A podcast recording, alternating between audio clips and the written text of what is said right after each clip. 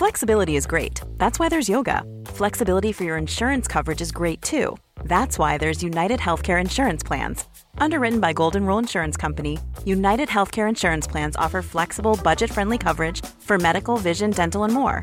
One of these plans may be right for you if you're, say, between jobs, coming off your parents' plan, turning a side hustle into a full hustle, or even missed open enrollment. Want more flexibility? Find out more about United Healthcare Insurance Plans at uh1.com. He kōna ipurangi tēnei nā te reo irirangi o Aotearoa. Ngā mihi nui. I'm Alison Ballance and welcome to this Our Changing World podcast from RNZ.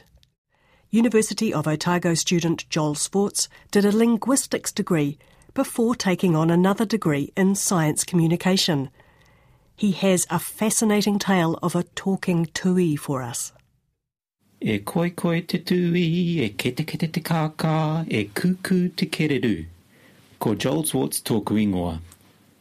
Whakarongo mai ki tēnei tangata. Have a listen to this guy. Hello, woof woof. Come up here. Hello, woof woof. What if I told you that wasn't a guy you were listening to, it was a bird? To be precise, it's a tui called Woof Woof, who lived in the Native Bird Recovery Centre in Whangarei. Robert Webb, who co-founded the centre in 1992 with his wife Robin, was kind enough to talk to me from Whangarei. And you might find when you listen to Robert's voice that it sounds a bit familiar. I started by asking him if he'd ever come across a talking tui before he met Woof Woof. No, I hadn't heard of one. Like, hadn't heard of one in modern day times. What I did know was that in some of the old Maori books and legends and that sort of thing, apparently it wasn't unusual for them to have a tui in a cage made like out of rata vines and that. They learned them how to talk. And how did you come to meet Woof Woof? Oh, he came in as a little baby. He was about um, eight days old when we got him. Fell out of a nest in a huge storm. The nest fell apart and he fell down onto the ground. So we uh, had to hand rear him. And what was the first time that you heard Woof Woof talking? I was cleaning in the aviary out there, and all of a sudden this voice said, as clear as a bell, hello, woof woof. and I thought, what the hell's that? And I thought, oh, it must be somebody joking with me, because at that time, where we've got a, a little flower garden island with a water feature in it and that sort of thing, that used to be just a big heap of dirt. And I thought, somebody's hiding behind that. and did that to me. So I thought, well, if I look at the tui, and somebody sticks their head up, the bird will look in that direction. But while I was looking at him and he was looking at me, all of a sudden he turned around and he said it again. So I don't know where he got the word woof woof from. I asked Robert about the origins of another of Woof Woof's utterances. Where's the kakarikis? You know, when we'd walk in there, we had a couple of uh, uh, red crown, um, the kakarikis. Mm-hmm. We had a couple of those in there that we were recovering, getting ready to go back out in the wild. So I'd go in there and, hello, kakarikis. So within no time at all, you'd be inside and you'd hear him outside. He'd be saying, hello, kakarikis, because they were right next to him. So he picked up that that's who they were. And then the day come to send the kakarikis back out into the wild, and for about oh, four or five days after, Woof Woof would ask every day, where are the kakarikis? Really? So w- w- when I, hmm? I've, I've got the recording of him saying, "Where's the kakarikis?" and I, Yep. I presume that you taught him to say that. No, no, no, definitely not. Where's the kakarikis? So, to find out more about how Woof Woof did his talking, I needed to talk to an expert. Dr. Sam Hill has done a PhD at Massey University in song complexity and song variation in songbirds, so he sounded like a good person to talk to. Something I'd heard from various sources was that Tui have two voice boxes. Now, a small amount of research shows that's not quite true. They have a thing called a syrinx, which is situated just below where the trachea or windpipe splits into two bronchi. I started by asking Dr. Sam Hill about the difference between a human larynx and a bird's syrinx.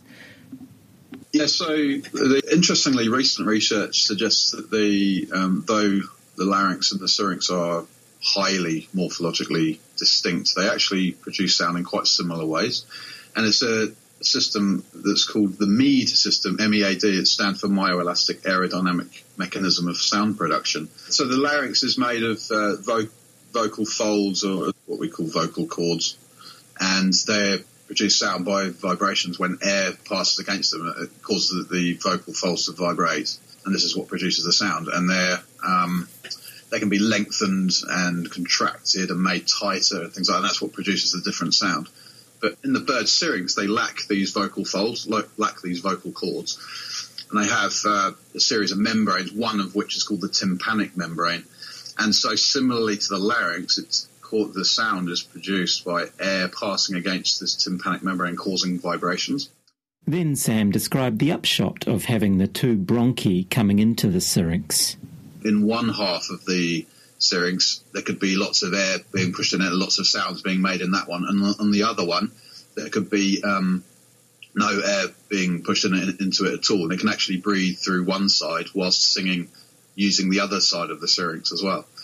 And the other thing about it is that the syrinx is that it's uh, controlled by a series of muscles, and these muscles c- uh, control the tautness of the of the tympanic membrane, and this is another factor that allows it to, to produce lots of different sounds. And this is and so so its ability to create lots of different sounds at the same time simultaneously is called uh, lateralization of birdsong or birdsong lateralization.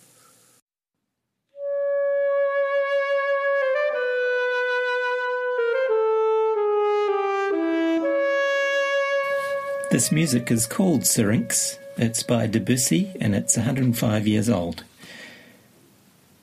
It's not named after a bird's voice box, though. In fact, the bird's syrinx is named after the Greek word for panpipes.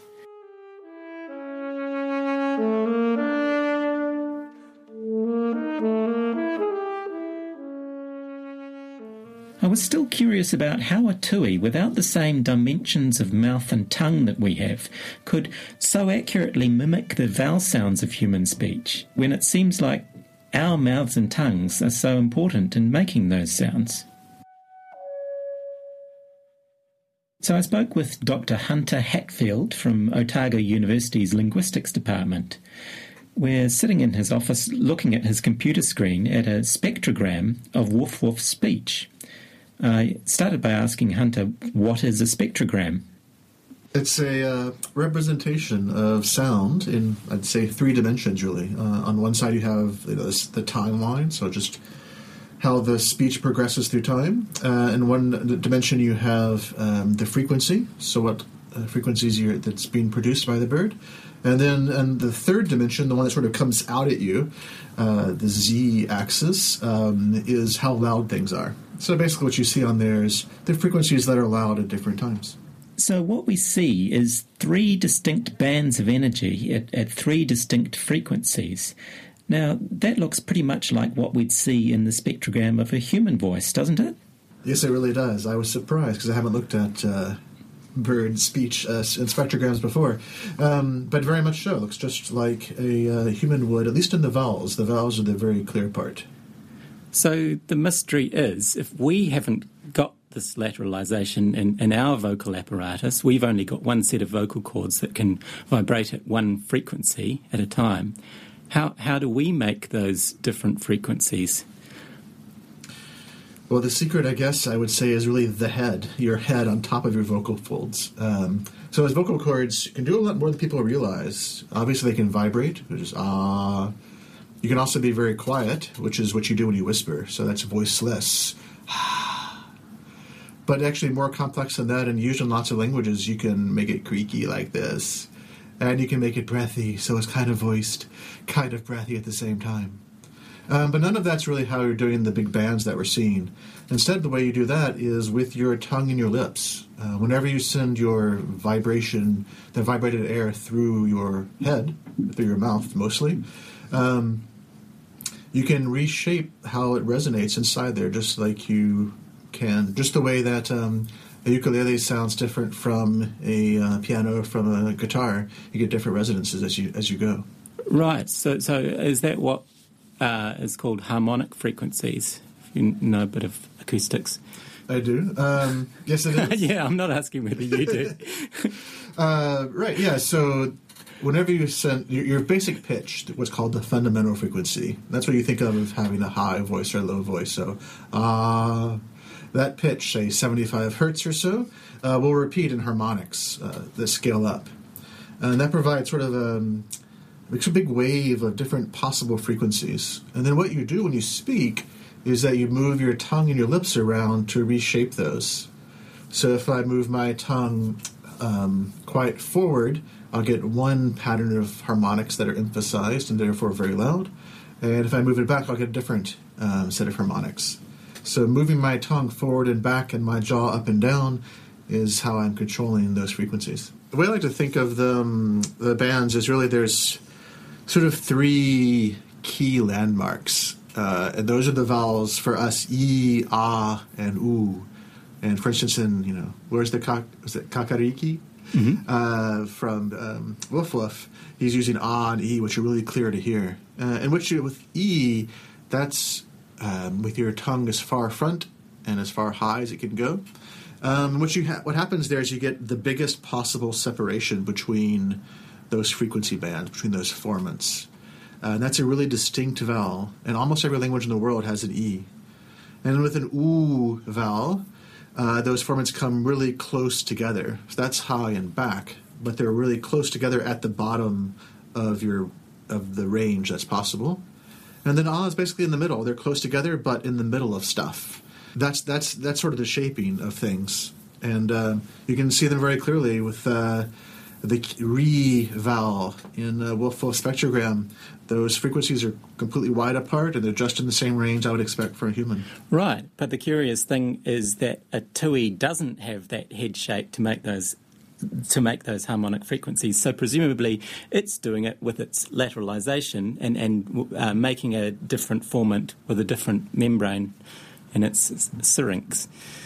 Yes, I think so. Um, right. So instead of changing, one way to think about what happens with your tongue when you move it front and back is that like your throat functions as one tube one bit to resonate, and then the rest of your mouth, from your lips back to your throat, functions as a second. So, the same way that uh, Woof Woof can have two different frequencies by having, um, you know, in the larynx, we're having two different harmonics or two different uh, patterns or frequencies with how big and how long those two tubes in our head are. Mm. So, it's a different way to accomplish the same task.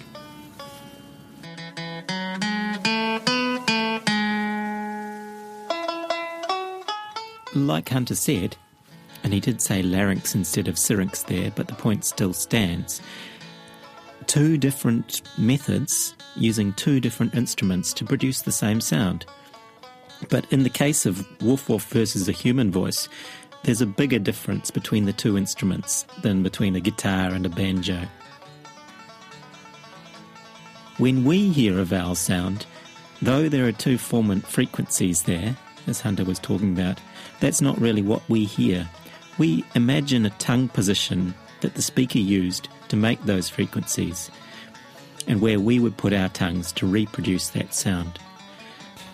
When Woof Woof heard a vowel sound, he would hear the two frequencies and use lateralization in his syrinx, as Sam described, to reproduce them with separate vibrations. Although Woof Woof died in 2011, at the age of 16. There are two other Tui who lived in close proximity to him who've picked up many of his phrases. So if you're in the vicinity of Whangarei, head to the Native Bird Recovery Centre and check them out. Robert and Robin would love to have you. Thanks for listening. Kaki kite anō.